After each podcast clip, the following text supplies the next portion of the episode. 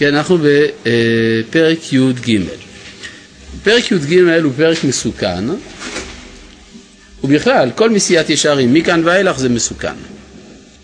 וזאת למה? בגלל שעד פרק י' ב' זה לכולם, פרק י' ג' זה לא לכולם.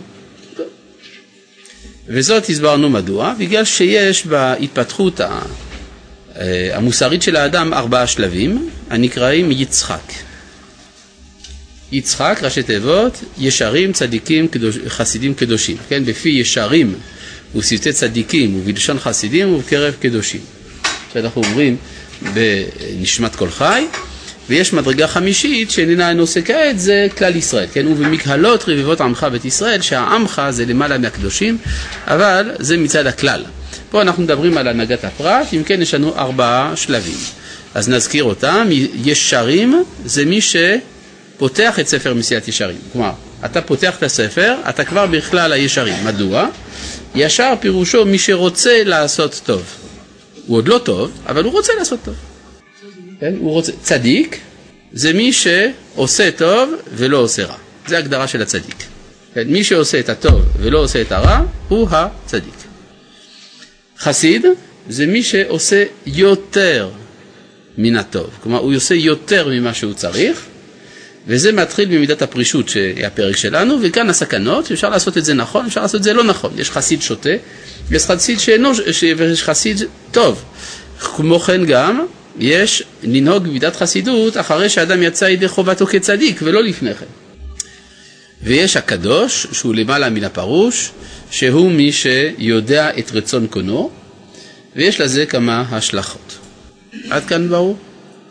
עכשיו, עבודת העמידות נעשית ב3 נתיבים שונים, אהבה, יראה וכוונה. בסדר? אני עובד ב3 דברים. אהבה זה התפשטות של מידת החסד, יראה זה מידת הדין, התכווצות, ויש מה שיש לי בראש, זה הכוונה. בכל אחד מ3, אז אם ככה, כיוון שישרים זה מאחרינו, אנחנו עסוקים בספר מסילת ישרים רק ב3 השלבים הנוספים, צדיק, חסיד וקדוש. בסדר?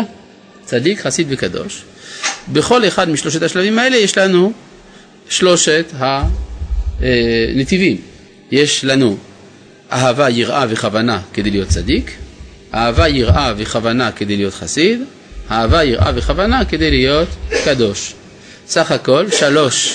3 או 3 כפול 3 או 3 בריבוע שווה 9, נכון, כלומר 9, ולכן יש לנו פה 9 מידות המבוארות בספר הזה, הלא הם. בשביל להיות צדיק, זהירות, זריזות, נקיות. מי שעמד ב3 הדברים האלה הוא צדיק. זהירות, זריזות, נקיות. זהירות זה מידת היראה, שאדם ירא לעשות רע, ולכן הוא עושה הבחנה בין הטוב לבין הרע אצלו, הוא מתבונן. זריזות זאת האהבה, שהאדם נדחף מעצמו לעשות את הטוב. נקיות זה נקיות הדעת, שהאדם נקי מרצון לעשות איסור, אין לך נטייה לדבר אסור, כלומר להתיר את האסור, לא שאין נטייה, אבל אין נטייה להתיר את האסור בדברים שהם ענפים. זה שייך לכוונה, זהירות, זריזות, נקיות. עד כאן צדיק, זה מה שלמדנו עד עכשיו. מכאן ואילך חסיד. בשביל להיות חסיד צריך 3 דברים, פרישות, טהרה וחסידות. בסדר? פרישות זה שייך למידת היראה, טהרה זה שייך לכוונה, חסידות שייך לאהבה. שימו לב שזה לא באותו סדר כמו לגבי הצדיק, שבצדיק היה יראה, אהבה, כוונה, פה יש יראה, כוונה, אהבה. בסדר? זה לא בדיוק אותו סדר. בכל מקרה, 3 המידות האלה שאנחנו נלמד אותן עכשיו, בסדר, פרישות, טהרה וחסידות שייכות למעלתו של החסיד. אחרי שגמרנו את 3 המעלות האלה, אנחנו עוברים ל3 המעלות של הקדוש, שהן ענווה, יראת חטא וקדושה. ענווה, זאת מידת היראה השייכת לקדושים. יראת חטא, זאת היא האהבה השייכת לקדושים. כן, כן, יראת חטא זה אהבה. וקדושה זה הכוונה של הקדושים. כן, אז פה יש לנו שוב יראה, אהבה וכוונה כמו בצדיק. בסדר? עד כאן ברור? לא. אוקיי, עכשיו לגבי הפרוש, עכשיו אנחנו ניגשים עם בית הפרישות. הפרישות אומרת כך, לעומת הזהירות, כן? בזהירות אני אומר, זה אסור וזה מותר. מה שאסור אני לא עושה, מה שמותר אני עושה. הפרוש אומר, גם מה שמותר אני לא עושה. ואז נשאלת השאלה, למה? מה קרה? אם זה מותר, זה מותר. נכון, זה מותר, אבל זאת לא מידת חסידות. פירוש הדבר, יש דברים שהם מותרים, אבל ראוי להימנע מהם. נשאלת השאלה, האם יש רשימה מדויקת של הדברים המותרים, שראוי להימנע מהם, או שזה משתנה מאדם לאדם. השאלה היא שאלה חשובה מאוד, כן? כי אם אני אעשה לך רשימה של דברים המותרים אבל ראוי להימנע מהם והיא תהיה שווה לכולם, אז זה חוזר להיות כמין שולחן ערוך משני. אבל זה לא נכון, התשובה היא שזה משתנה מאדם לאדם. יש אדם שאצלו הפרישות צריכה להיות מדברים מותרים X, ואצל אדם אחר הדברים המותרים Y דווקא הם אלה שראוי לו להימנע ולא הדברים X. אז שפה נשאלת השאלה, מהו הדבר שראוי שאני אמנע ממנו, ולמה אני צריך להימנע? הרי זה מותר. מה התשובה? מדובר בדברים שאומנם הם מותרים, אבל הם עלולים להביא אותי אל האיסור. מדוע הם אותי עלולים להביא אל האיסור? לפי המבנה המיוחד של הנפש שלי, שאיננו זהה למבנה המיוחד של הנפש של חברי. לכן דברים שאני צריך לאסור על עצמי, אלה הם דברים שחברי לא צריך לאסור על עצמו, או להפך, דברים שהוא צריך לאסור על עצמו, אינני צריך לאסור על עצמו.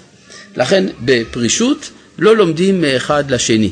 הפרישות איננה דבר אוטומטי, אין לאסור את המותר, אלא במידה והוא עשוי להביא אל הרע. וזה משתנה מאדם לאדם. את ההיגיון, אני לא יודע, ההיגיון הוא לבחון את המציאות. כן? כלומר, פה זה לא עניין של היגיון. יש אדם למשל שוקולד, מותר לאכול או אסור? שוקולד כשר, מותר לאכול או אסור? לאדם אחד מותר.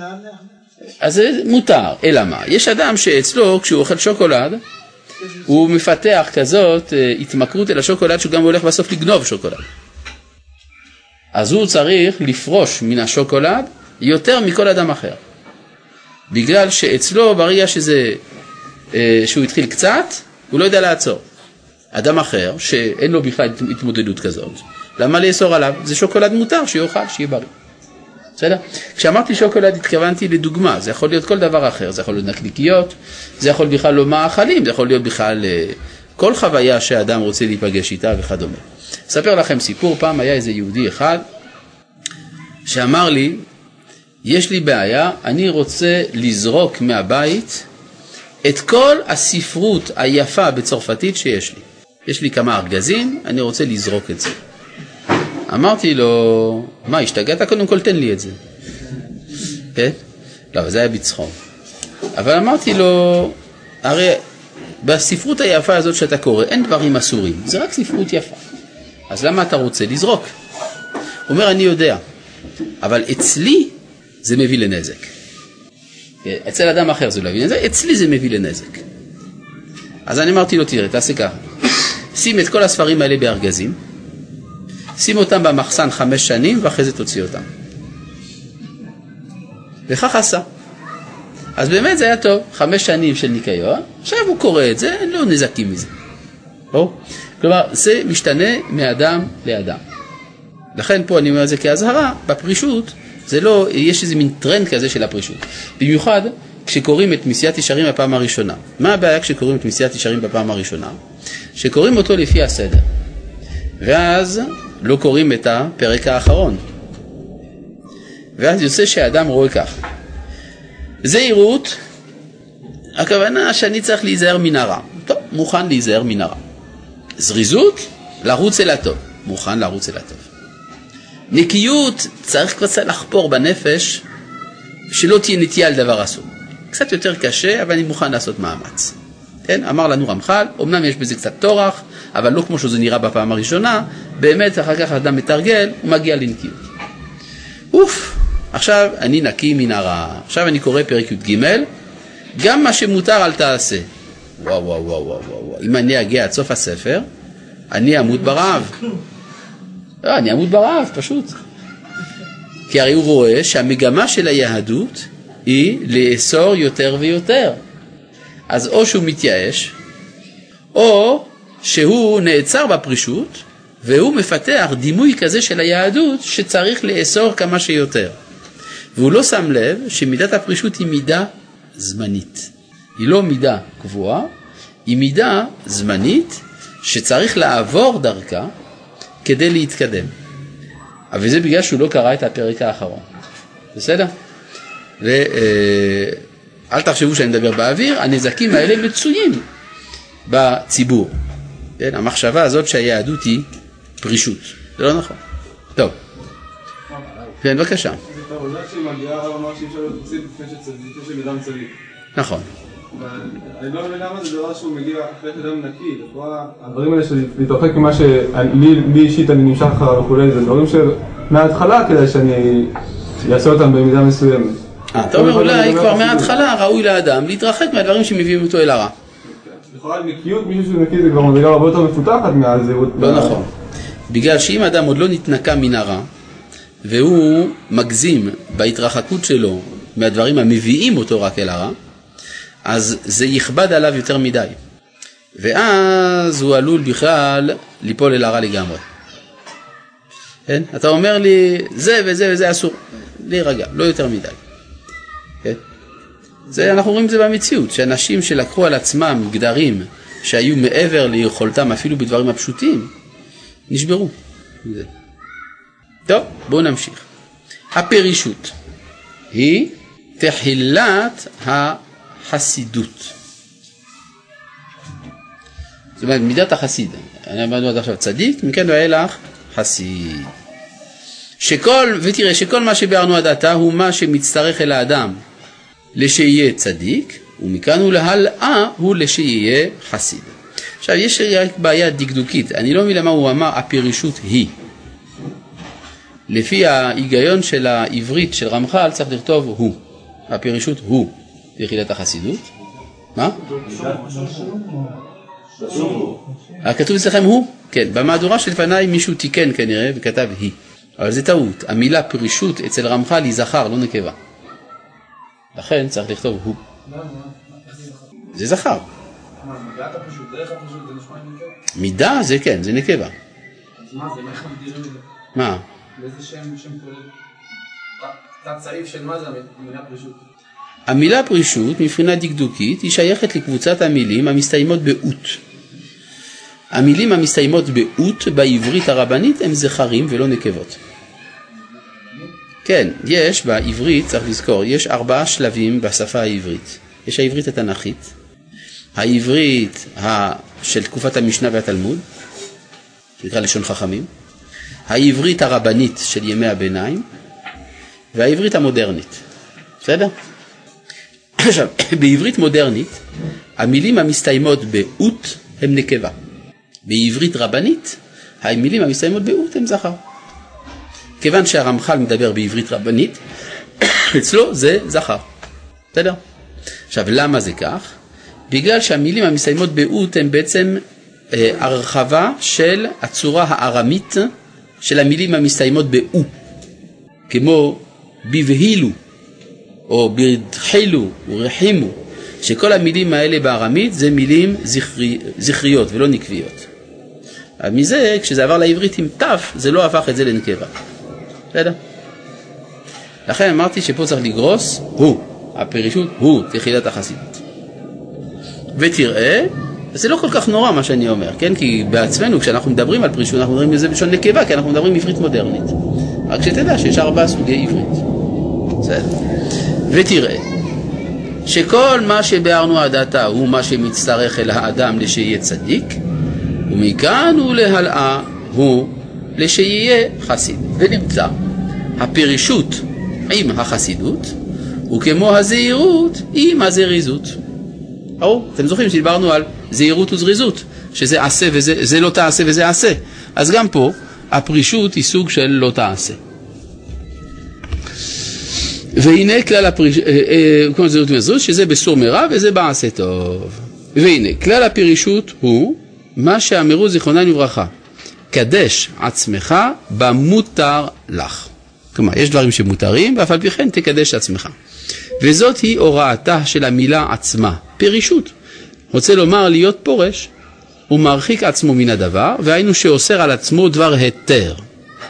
עכשיו, מה הסיבה שאדם אוסר על עצמו דבר היתר? בגלל שאנחנו אוהבים לאסור דברים? לא. והכוונה בזה לשלא יפגע באיסור עצמו. והעניין, שכל דבר שיוכל להיוולד ממנו גרמת רע, אף על פי שעכשיו אינו גורם לו, וכל שכן שאינו רע ממש, ירחק ויפרוש ממנו. והתבונן ותראה שיש כאן שלוש מדרגות. יש האיסורים עצמם, שזה לא צריך לדבר, זה בכלל הזהירות. ויש סייגותיהם והם הגזרות והמשמרות שגזרו חכמים זיכרונם לברכה על כל ישראל, שזה מאיסורים דרבנן, שגם זה פשוט שאסור, זה בכלל הזהירות או בכלל הנקיות. ויש ההרחקים שמוטל על כל פרוש ופרוש לעשות, להיות כונס בתוך שלו ובונה גדרים לעצמו, דהיינו להניח מן היתרים עצמם שלא נאסרו לכל ישראל, ולפרוש מהם כדי שיהיה מרוחק מן הרע, הרחק גדול. כן, יש אדם שהוא זקוק בדברים מסוימים לאסור על עצמו דברים של האחרים מותרים. כן. ואם תאמר, מניין לנו להיות מוסיפים והולכים באיסורים? הרי אסור להוסיף איסורים, נכון? זה לא טוב להוסיף איסורים. מברך חכמינו זיכרונם לברכה אמרו, ירושלמי נדרים ט', לא דייך מה שאסרה תורה, שאתה בא לאסור עליך דברים אחרים. אתה רוצה לאסור? הנה, יש מספיק דברים שהתורה אוסרת. יש תרי"ג מצוות, ועם הסייגות שלהם זה מספיק דברים אסורים. למה אתה רוצה לאסור דברים שהתורה לא אסרה? והרי מה שראו החכמים זיכרונם לברכה בחוכמתם שצריך לאסור ולעשות משמרת, כבר אסור. כן, יש כבר גזירות דרבנן. חכמים לא גזרו מעבר לזה. למשל, אדם אוסר לעצמו עוף בחלב. עוף בחלב זה איסור דרבנן, נכון? אז אולי אדם יאסור גם הוא יאסור לעצמו שניצל צמחי בחלב. ניסו, התורה לא אסרה, חכמים לא אסרו, אל תגזים. ומה שהניחו להיתר הוא מפני שראו היותו ראוי להיתר ולא לאיסור. ולמה נחדש עתה גזרות אשר לא ראו הם לגזור אותם? שאלה טובה, לא? ועוד, שאין גבול לדבר הזה. הרי אתה יכול לאסור הכל, גם לנשום. ונמצא אם כן האדם שומם ומעונה ולא נהנה מן העולם כלל. וחכמינו זיכרונם לברכה אמרו שעתיד אדם ליתן דין לפני המקום על כל מה שראו עיניו ולא רצה לאכול ממנו אף על פי שהיה מותר לו והיה יכול. והסמיכו ההקרא, הסמיכו את זה לפסוק, וכל אשר שאלו עיניי, לא עצלתי מהם. הרי הקדוש ברוך הוא שם אותך בעולם הזה, כדי ליהנות מן העולם הזה, לא סתם שתתענה. כן, גם העינוי הוא רע לנפש, שאדם כל הזמן בתסכול, שכל הזמן הוא, כשאדם צם, אז הוא רעב, הוא עצבני, והוא גם מקנה באלה שאוכלים, וכו'. כן, בשביל מה? התשובה היא, עד כאן הקושיות, קושיות טובות נגד הפרישות, והן קושיות אגב נכונות. בדרך כלל צריך לדחות את הפרישות. אז למה כן? מתי כן? התשובה היא כי הפרישות ודאי צריך ומוכרח, והזהירו עליו החכמים זיכרונם לברכה, ומה שאמרו, קדושים תהיו, פירושים תהיו, עוד אמרו כל היושב בתענית נקרא קדוש, קל וחומר מנזיר, עוד אמרו צדיק אוכל עשו על נפשו, זה חזקיהו מלך יהודה שהיו מעלים לו על שולחנו 2 ליטרים של ירק וכולי. עוד אמרו ברבנו הקדוש שבשעת מיתתו זקף 10 אצבעותיו ואמר גלוי וידוע לפניך שלא נהניתי מן העולם הזה אפילו באצבע קטנה שלי. עוד אמרו עד שאדם יתפלל על דברי תורה שיכנסו בתוך מאיו, יתפלל על אכילה ושתייה שלא יכנסו בתוך מאיו. הן כל אלה מאמרים מורים בפירוש צורך הפרישות והחובה בו. כלומר, באותה מידה שהבאת לי מאמרים נגד הפרישות, יש גם חבילה של מאמרים של חכמינו זיכרונם לברכה בעד הפרישות. אז מה עושים עם זה? אמנם, על כל פנים צריכים אנו לתרץ המאמרים, המורים הפך זה. אך העניין הוא כי ודאי חילוקים רבים ועיקרים יש בדבר. יש פירישות שנצטווינו בו, ויש פירישות שהוזרנו עליו לבלתי כשל בו. והוא מה שאמר שלמה המלך עליו השלום, אל תהי צדיק הרבה. הוא לא הראתה. אז כן צריך, כן, לפי זה יש לנו שני סוגי פרישות. יש פרישות טוב, יש פרישות רע. האמת היא שבעברית מודרנית היינו אומרים פרישות טובה ופרישות רעה. אבל אנחנו כאן לומדים בעברית של רמחל. פרישות טוב ופרישות רעה. נכון? טוב, אז צריך לברר מה הפרישות. ונברר עתה הפרישות הטוב. ונאמר, אני אגיד לכם במילה אחת מה הוא מתכוון לומר. הפרישות הטוב זה שאדם פורש מדברים המותרים שעשויים להביא אותו לאיסור. מה הכוונה? טוב. כי הנה, אחר שהתברר לנו היות כל ענייני העולם ניסיונות לאדם, וכמו שכתבנו כבר למעלה והוכחנו בראיות, והתאמת לנו גם כן רוב חולשת האדם וקרבת דעתו אל כל הרעות, התברר בהכרח שכל מה שיוכל האדם להימלט מענים האלה ראו שיעשהו, כדי שיהיה נשמר יותר מן הרע אשר ברגליהם. כי נאין לך תענוג עולמי, כלומר תענוג שבעולם הזה, אשר לא ימשוך אחריו איזה חטא בעקב, דרך משל, המאכל והמשתה. כי שניקו מכל איסורי האכילה, הנה מותרים הם, כן? מותר לאכול ולשתות. אמנם מילוי הכרס מושך אחריו פריקת העול, ומשתי היין מושך אחריו הזנות, ושאר מינים רעים. כל שכן שביות האדם מרגיל עצמו לסבוע מאכילה ושתייה, הנה אם פעם אחת יחסר לו רגילותו, יכאב לו וירגיש מאוד. כלומר הוא מפתח תלות, והתלות זה דבר שצריך להימלט ממנו. לכן מדי פעם צריך לפרוש מן הדבר המותר, כדי שלא תפתח תלות כלפי הדבר המותר. כן. אז אין אדם שמשוחרר לגמרי. לפעמים הוא תלוי בזה, לפעמים תלוי בזה. אז בדבר שהוא תלוי, דווקא יעשה הפוך. כן? אז הוא ילך תלב משהו אחר, אז יהיה לו טיפול אחר. בסדר, אז מה? לא, עד שאדם יהיה חופשי. למשל, פעם היה, קרה שהרב צבי יהודה קוק, מישהו נתן לו כדור שינה. בלי ידיעתו. הוא רצה שהרב ישן. הוא חשב שזה טוב שהרב ישן. אז הוא נתן לו כדור שינה. והרב שתה את הכדור הזה. אבל נודע לו שמישהו נתן לו את הכדור. מה עשה הרב? הלוך ושוב בתוך ביתו כל הלילה כדי לא להירדם. כדי ששום דבר לא ישלוט בו. כן? אצלי שום דבר לא שולט עליי. לכן, תתן לי כדור שינה, דווקא אני לא ישן. בסדר? אז זה... עכשיו, האם זה טוב ככה להתנהג כל יום? לא. אבל לפעמים נדרש. ככל שאדם הוא יותר חופשי, הוא יותר גם מאושר. זה די באמת. מצד שני, יש דבר שאסור להתמכר לו, זה לאושר. אנשים מרוב שהם רוצים להיות מאושרים, הם רודפים אחרי האושר. ואז הם מומללים נורא. כבוד הרב, האם היו אנשים גדולים שקפצו מדרגות באופן טבעי ללא העבודה שבדרך? כן, יש. למשל בועז. שלום כבוד הרב. מדבריך משמע שיש אנשים מסוימים שכן צריכים או יכולים לטוס לאומן בראש השנה, כי הנפש שלהם קשורה לחסידות של רבנו, תודה. זה אומנם לא קשור למה שדיברנו, זה אומנם נכון, אבל זה לא קשור לנושא שדיברנו עליו. מה שדיברנו עליו זה על הפרישות. לנסוע לאומן זה לא פרישות, זה כסף. אמנם יש פה פרישות שאדם חסך מממונו, זה כן. אבל זה לא הנושא שאנחנו עסוקים בו, למרות שמצד עצמו יש בזה גם צד של אמת. טוב.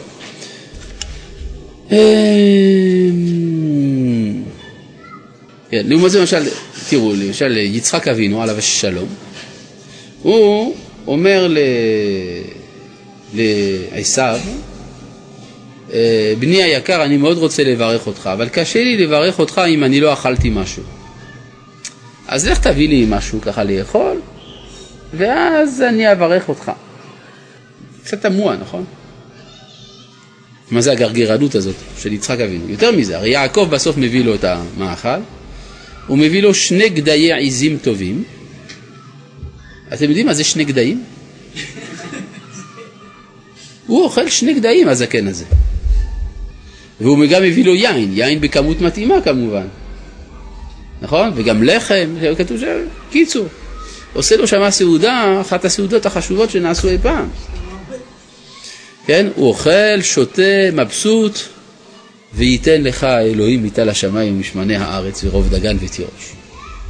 מה זה הסיפור הזה? כן? פשוט מאוד. יצחק אבינו היה אדם קדוש. אז אצלו הפרישות היא לא במקום. ההפך, אדרבה, הוא צריך להרבות באכילה, כדי שיהיה על מה להאכיל את הנשמה. הוא מרבה.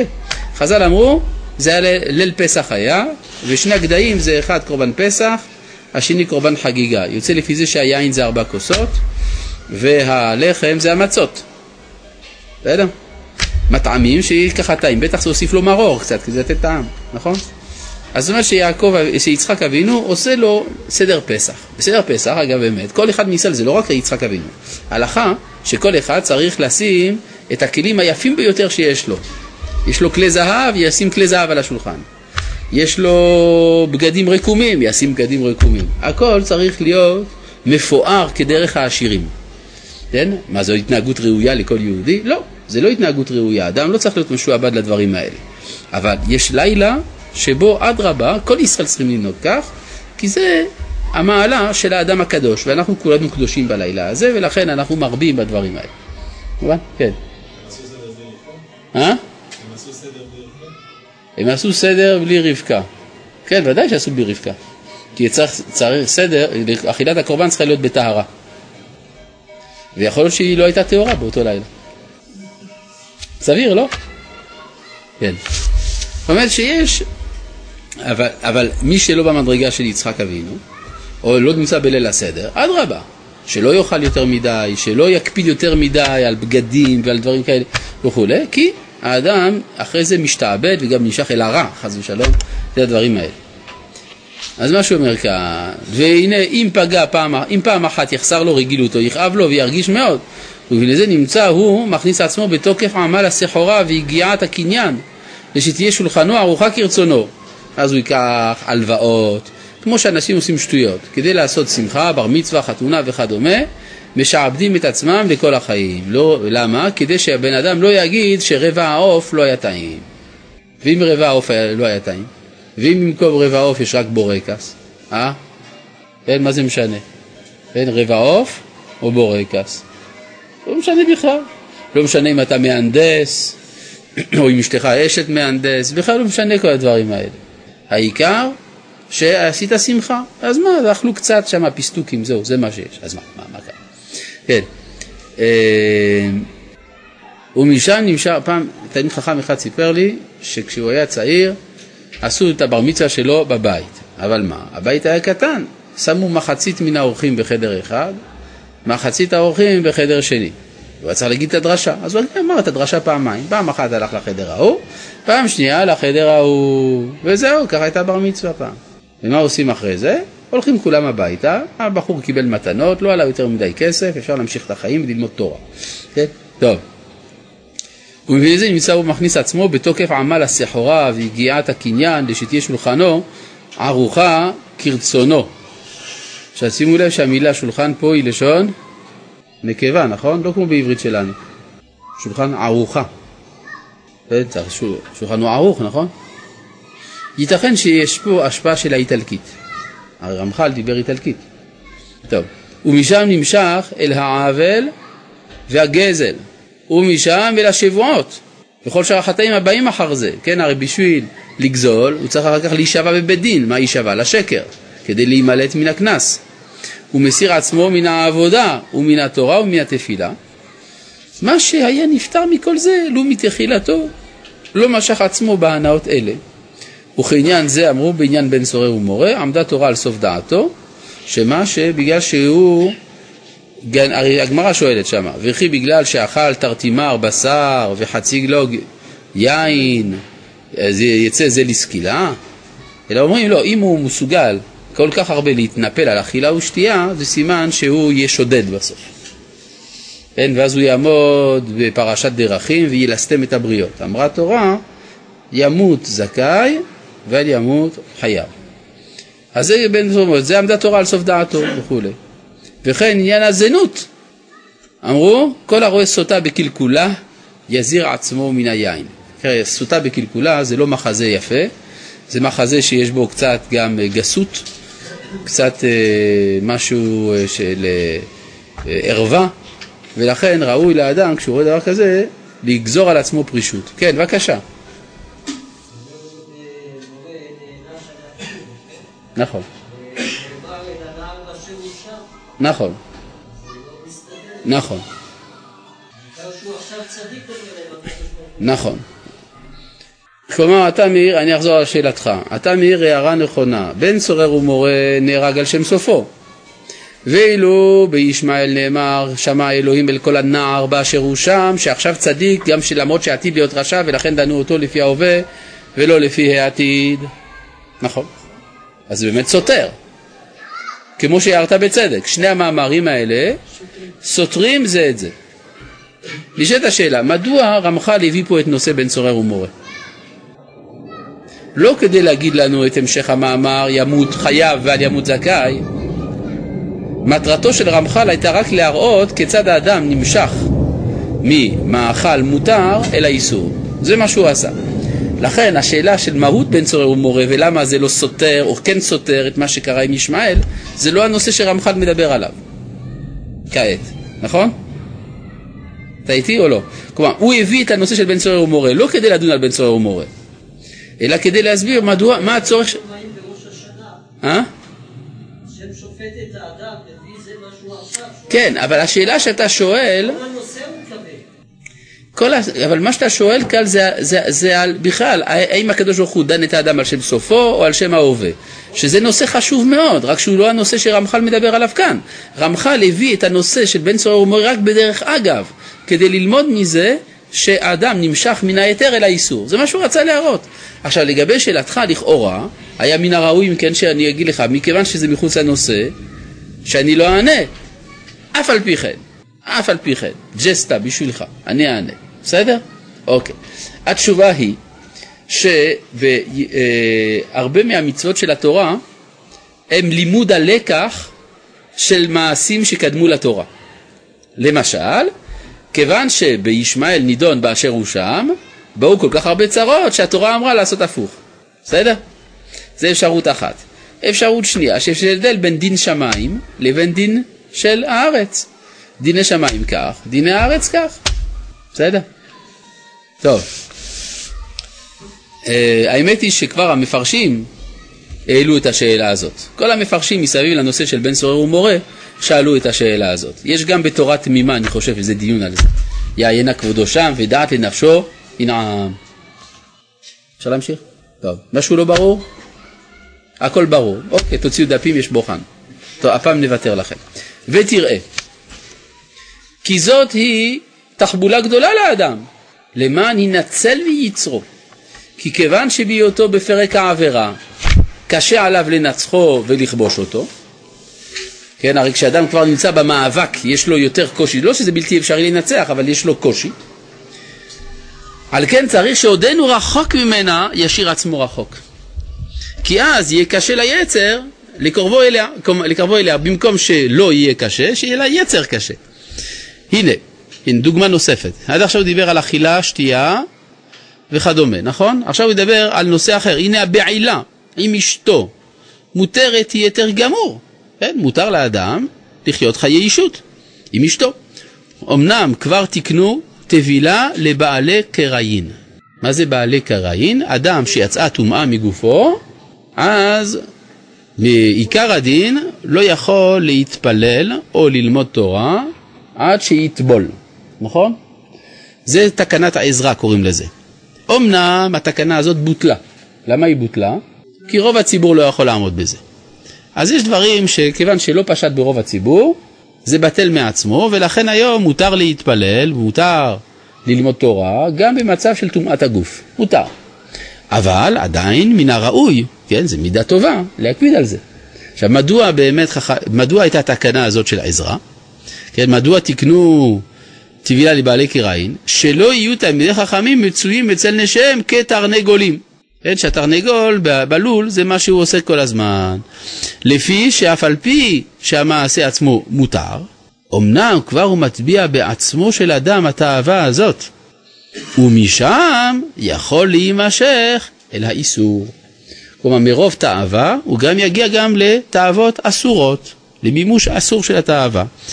וכמאמר רבותינו זיכרונם לברכה, איבר קטן יש באדם, משביעו רעב, מרעיבו שבע. ולא עוד, אלא שאפילו בשעה ראויה והעת ההגון אמרו על רבי אליעזר, שהיה מגלה תפח ומכסה תפחיים ודומה למי שכבר הושד, כדי שלא לענות אפילו בשעת התנעתו. טוב, אבל זה מפורש שזה נאמר רק על רבי אליעזר, וזאת לא הלכה. לכאורה, גם בימינו ידוע שכיוון שהתאווה מרובה בעולם, יש הרבה ניסיונות וכו', אז ראוי לאדם דווקא שלא יפרוש יותר מדי בענייני אישות עם אשתו, כדי שלא תתרבה עליו התאווה ויגיע לאיסורים. כלומר, יש גם זכר פיפיות לשני הכיוונים. כן. אז אם כך, אנחנו רואים שראוי לאדם לפרוש ממאכלים המותרים ומשתייה המותרת ומבעילה המותרת, אם זה יביא אותו למצב של הגזמה. בדיוק, הגזמה. אבל ההלכה לא יכולה לקבוע בזה גדרות מוחלטים. כן. המלבושים והקישוטים. כן, אדם רוצה מלבושים נעים. למשל, הוא רוצה, כשקוברים אותו, תכריכים, אבל לא סתם, מדיור. כן? קריסטיאן דיור. כן? לא סתם מלבושים, נכון? שזה יהיה משהו, כן? לא, שיגידו, כאלה שבאו להלוויה, וואו, איזה תכריכים, משהו. טוב, אז המלבושים והקישוטים לא הזירה התורה על יופיים או על תבניתם. כלומר, אין בהלכה, אין בתורה איך הבגד צריך להיראות. אפשר להתלבש איך שרוצים. אלא שלא יהיה בהם כלאיים. זה באמת אסור. פשטים, צמר ופשטים זה אסור. ויהיה בהם ציצית, כשמדובר בדבר שהוא מרובע, עם 4 כנפות. ואז כולם מותרים. כן? ממה שאתה רוצה, זה יכול להיות ממשי, יכול להיות מקנבוס, יכול להיות מקוטנה, יכול להיות איזה צבע שאתה רוצה. גם צבע אדום? גם צבע אדום, כן, הכל מותר. אבל אמנם, מי לא ידע שמלבישת הפאר והרקמה תימשך הגאווה. כן? יש מי שכל הזמן חושב על איך יתלבש. אם אתה כל הזמן חושב על איך להתלבש, אז יש פה עניין של גאווה, שהאדם מעוניין בהופעה מסוימת וכו' וכו'. אלא אם כן מדובר שהאדם צריך לכבד את התפקיד שהוא ממלא. ברור, למשל כתוב בגמרא על רבי יוחנן, שאף על פי שהוא עצמו היה מתלבש פשוט, אבל היה פעם נתן מוסר לנשיא. הנשיא זה היה רבי יהודה הנשיא, נכדו של רבי יהודה הנשיא, שרבי יוחנן אמר לו, אתה מתלבש בלבושים פשוטים מדי בשביל נשיא. בתור נשיא ישראל, אתה צריך ללבוש בגדים מיוחדים. כן?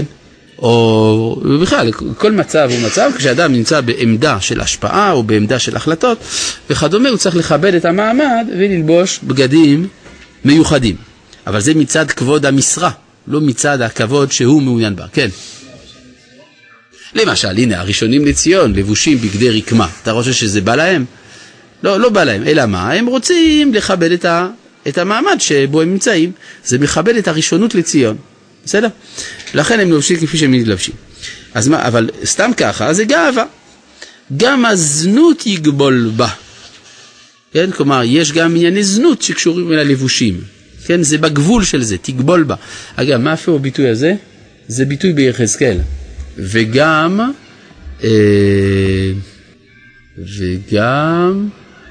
צידון תגבול בה. מה זה תגבול בה? תהיה בגבול. כן? אז מזה הוא לקח את הביטוי. גם הזנות יגבול בה, מלבד. אגב, אני רוצה לציין שרמחל, איך הוא היה לבוש? הוא היה לבוש בבגדי רקמה, בסגנון הרנסנס. היה מגולח, ועם גרבי משי והכל. מה זה אומר? שהוא לא נאמן למה שהוא כותב? הוא ידע את מעלתו, יפה. כלומר, לפי מעלתו הוא לא היה צריך את כל הפרישות בנושא הזה. יכול להיות שרמחל היה פרוש בדברים אחרים. בנושא הזה הוא לא הרגיש צורך בפרישות, אלא להפך. יכול להיות אפילו שהייתה לו מגמה חינוכית בדבר הזה. כן? כלומר, צריך להבין, אתם רואים פה דוגמה. אדם שהייתם פוגשים אותו, הייתם חושבים איזה אציל איטלקי מהאוניברסיטה של פדובה. כן? ככה הוא היה לבוש. כן? מגולח. בלי זקן. כן. לא, הראש היה עם שערות. אם היה מתגלח, אם היה אז קרם כזה, גם משען. כן. כן. טוב. מה? זה לא הנושא כעת. כלומר, השאלה שלכם היא שאלה אינפורמטיבית מאוד מעניינת. אבל הדבר הזה הוזכר רק בדרך אגב, כדי להסביר לנו את העניין של הפרישות בבגדים וכדומה, ולא כדי לדון בעצם המנהגים של הגילוח, ולכן אני חושב שמן הראוי שלא נעסוק בזה. השמה תאמר, בכל זאת אולי אני כן תעסק לזה כדי לעשות לך ג'סטה כמו שעשיתי לו. לא, יש גבול, לא כל אחד מקבל ג'סטה. טוב. אז אם כן, יש, בבגדים יש, אמרנו, כן, יש לנו גאווה, זנות, מלבד הקנאה. מה זה הקנאה?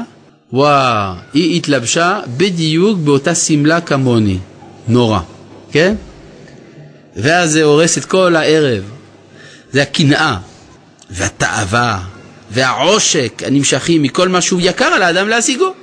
כן, צריך דווקא תכשיטים כאלה ודווקא ככה וכו'. ובר אמרו זכרונה לברכה, כיוון שרואה היצר, אדם שתולה בעקבו, מה זה תולה בעקבו? הולך הליכה כזאת סנובית, ממשמש בגדיו ומסלסל בשערו, אמר, זה שלי. עכשיו, אז מה תגיד, אז אסור? לא, זה לא אסור, רק תהיה מודע לאפשרות שמהדברים האלה תגיע לאיסורים, ולכן מי שמרגיש שמזה הוא יכול להגיע אל הרע, יפרוש מהדברים האלה. לא כל אחד צריך. יש לפעמים שאדם עד רבה צריך להקפיד בהופעתו, בגלל שבזה הוא נותן מקום לחוש האסתטי שלו, ודברים אחרים הוא מחמיר שם. לכן לא לשפוט אנשים על פי זה. כי אתה לא יכול לדעת למה האדם מתלבש כך, או למה הוא אוכל כך וכדומה. כן. פשוט פה זה דומה למה שהרמב"ם קורא חסידות בשם הפרקים? כן, כן. זה עניין של מינוח. אז משהו שהוא טכניקה, איך לטפל בעצמך. כן, זה נכון, אם כי פה רמח"ל לא מדגיש את זה שזה טכניקה של קצה ואחר כך הקצה השני כמו הרמב"ם. הוא לא מדגיש את זה. טוב. מה זה הגדרה הזאת? זה שלי? היצר הרע אומר, הוא, אני תופס אותו, הוא שלי. כן. מה? הוא רק פוטנציאל. כן. אז זה לא שזה הכרחי. למשל, על יוסף הצדיק, כתוב שהיה מסלסל בשערו, כן, מקפיד בהופעתו, ונתגרתה בו אשת פוטיפר, והוא לא נכשל. הטיול והדיבור, אם אינו בדבר איסור, ודאי דין תורה מותר. מותר לטייל? מותר. לדבר? מותר. מה הבעיה? מותר לדבר, לא? אמנם כמה ביטול תורה נמשך ממנו, כמה מן הלשון הרע, כמה מן השקרים, כמה מן הליצנות, ואומר, ברוב דברים, כלומר שאדם מרבה לדבר, לא יחדל פשע, לא ייתכן שלא יפשע באיזושהי צורה. לכן האדם צריך לא כל הזמן לדבר. מה? מרגיש את הדיבור ולא את הטיול. כן, על הטיול הוא דילג, נכון, נכון. ודאי, טוב לטייל, השאלה כמה? אם אתה מטייל כל יום 4 שעות, אז מה יהיה? מה יהיה עם לימוד תורה, מה יהיה עם פרנסה, מה יהיה עם כל הדברים אחרים, קיבוצות וכדומה. כן, טייל קצת, זה טוב. לפעמים צריך לטייל הרבה. זה משתנה מאדם לאדם, לכן אין בזה הגדרות הלכתיות. לפעמים אדם זקוק לטיול. כן, מה אתה אומר? החפץ חיים היה מרבה לדבר. החפץ חיים היה מרבה לדבר, נכון. כי הוא לא צריך את הפרישות הזאת. זה בדיוק מה שהוא אומר. הרי זה מה שלמדנו. שכל אחד ואחד יש לו הפרישות בתחום שלו. ולכן מה שעושה כאן רמח"ל הוא לא אומר מה אתה צריך לעשות. הוא מביא לך את הדוגמאות לדברים שאדם עלול להסתכן בהם. החפץ חיים לא מסתכן בדיבור. הוא כתב את הספר חפץ חיים. לכן הוא לא צריך לפרוש בזה. זה פרישות מיותרת אצלו. מובן? אבל מי שנכשל בדיבורו הרבה, אז הוא צריך לפרוש מהדיבור.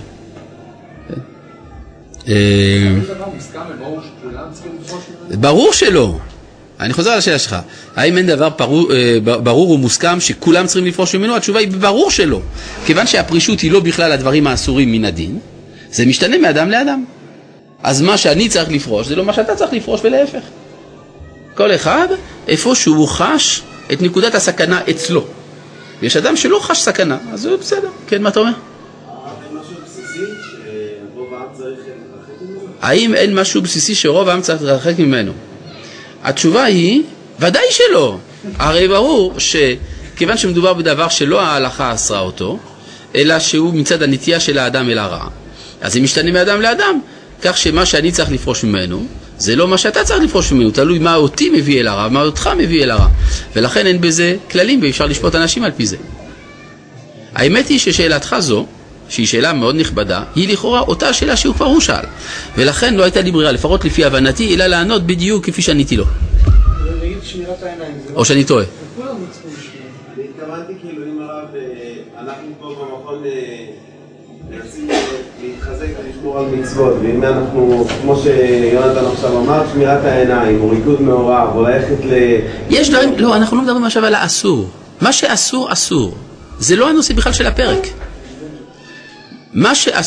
מה שאסור מדאורייתא או מדרבנן, זה כל אחד חייב. אנחנו מדברים על מה שלא אסור. אתה איתי? בסדר? מה שלא אסור, אז זה תלוי לפי כל אחד ואחד. כן. שעד שבן אדם לא צדיק, לא שייך להקדושות בעצם. כן, כחובה. כן. אז כרגע אפשר לקראת פה נפקא מינה... למה? כי אדם יכול להיות צדיק בתחום מסוים, ועוד לא צדיק בתחום אחר. וגם בצדיקות... יש מה לדון, כן. עכשיו, אבל זה ברור שזה יותר זהירות. כל זמן שהאדם עדיין נכשל בייסורים, אז הפרישות היא בעייתית קצת. כן, ודאי, או חסידות ודאי שהיא בעייתית. מה אתה אומר? הרב אמר שהפרישות זה משהו זמני, רק שבן אדם... נכון. אז איך יש ספורים על צדיקים, לא הרב קוק, ובתחום הזה ש... והכתובה שלו הסתתה את צורת אישה מגיל 9, לא, אז מה? אז זאת אומרת שהוא נגד את הפרישות הזאת כל יום, אז זה לא שעשו, זה מספיק, זה לא לא שעשו, זה כסתם לבישה, שבלבים איתם, שפור. נו, אז מה? אם יש סיפורים על צדיקים שנהגו פרישות מסוימת בדברים מסוימים כל חייהם, אז זה סימן שהם היו כל חייהם זקוקים לזה. נכון, בדיוק. בסדר? ברור. זה הרמב"ם מרבה להסביר את זה בספר 8 פרקים, בפרק רביעי, הוא מעריך בזה. שאותם הצדיקים שראינו שעשו מעשים קיצוניים, זה בגלל שהם היו צריכים. לעצמם, זה לא בגלל מעלה בנפש, זה בגלל חיסרון בנפש. הוא מביא משל על ירמיהו הנביא את הדבר הזה.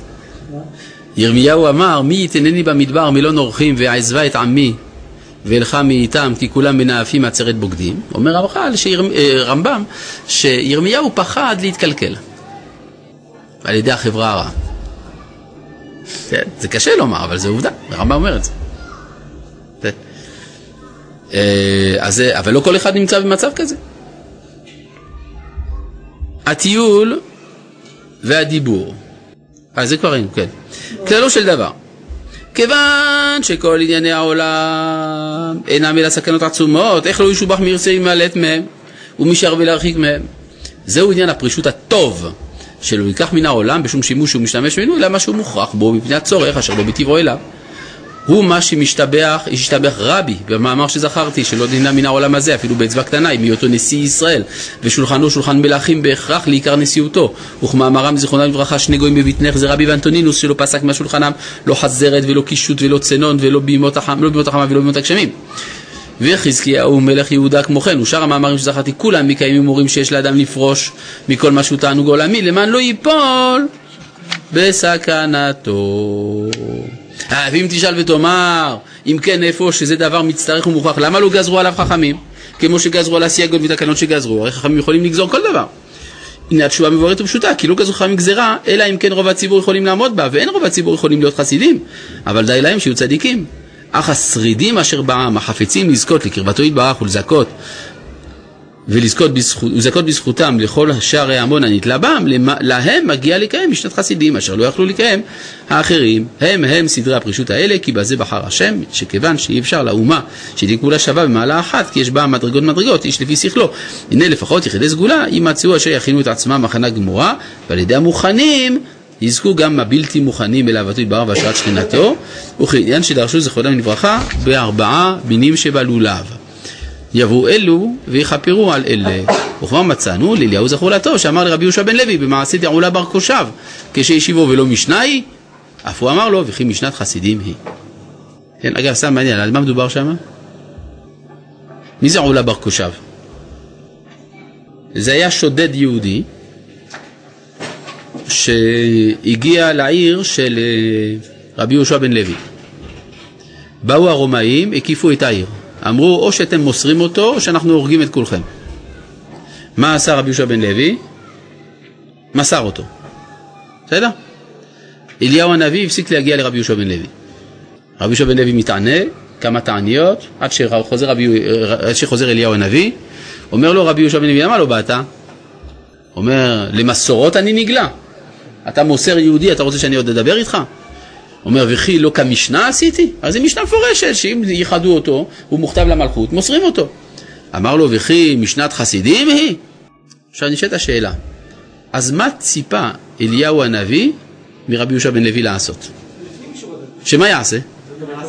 שלא ימסור, ואז מה יקרה? ואז הרומאים ירגו את כולם? העם ימסור אותם. אבל לא יתנגד. זה לא מובן הסיפור הזה, עולא בר קושב ודאי שלא רוצה להסגיר את עצמו. שימסור את עצמו, אבל זה לא אותו שמחפשים, חפשים את עולא בר קושב. לא, אמרתי שעולא בר קושב ימסור את עצמו. אבל עולא בר קושב הוא לא מעוניין למסור את עצמו, למה שהוא ימסור את עצמו? זה אותו בתשובה. אז אני אגיד לכם מה הכוונה. הכוונה של אליהו הנביא הייתה שרבי יהושע בן לוי, במקום למסור יהודי, יהרוג את הרומאים. זה הכוונה. זה נקרא משנת חסידים. מחפשים לך איזה יהודי? תילחם. זה הכוונה. לא שיהרגו כולם, חס וחלילה. כבוד הרב האהוב, איך אפשר לו להתמכר לאושר? אז פשוט להשלים שהעולם הוא חסר ופגום? להתמכר לאושר זה להיות לא מאושר. ברגע שאדם אומר, אני חייב להיות מאושר, הוא יעשה הכל כדי להיות מאושר, ואז הוא יהיה נורא מסכן. אבל אם אדם מחליט להיות מאושר כנקודת מוצא, אדם לוקח את האושר כנקודת מוצא, אז האושר מאחורינו, אז עכשיו אפשר לעשות כל מיני דברים חשובים. האם נכון שיגדל זקן לשמור עצמו מייסורים? הרי זה לבוש תלמידי חכמים, לפעמים כן. לפעמים דווקא יותר טוב שלא יגדל זקן, שלא יבוא לסכסוך עם אשתו.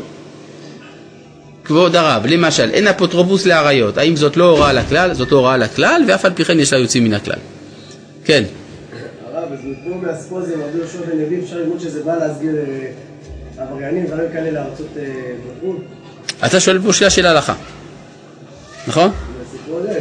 אתה שואל שאלה של ההלכה. אבל ההלכה הזאת הובאה לא כדי ללמוד אותה, היא הובאה רק בדרך אגב, כדי ללמוד ממנה את היסודות של הפרישות. נכון? ולכן מן הראוי שלא אענה עליה. הלאה. מצטער, אבל אין מה לעשות, זה הזמן. טוב. אך הפרישות הרע הוא כדרך הגויים השכלים, אשר לא די שאינם לוקחים מן העולם מה שאין להם הכרח בו, אלא שכבר ימנעו עצמם גם את המוכרח, וייסרו גופם בייסורים ודברים זרים אשר לא חפץ בהם השם כלל. אלא אדרבה, חכמים אמרו, אסור לאדם שיסגף עצמו, ובעניין הצדקה אמרו, כל מי שצריך ליטול ואינו נוטל, הרי זה שופך דמים. וכן אמרו לנפש חיה, נשמה שבך אחיה אותה. ואמרו כל היושב בתענית נקרא חוטא, והעמידוה בדלא מצא מצער נפשי. והילל היה אומר גומל נפשו איש חסד על אכילת הבוקר, והיה רוחץ צפניו ידיו לכבוד קונו, קל וחומר מדיוק נאות המלכים, הרי לך הכלל האמיתי.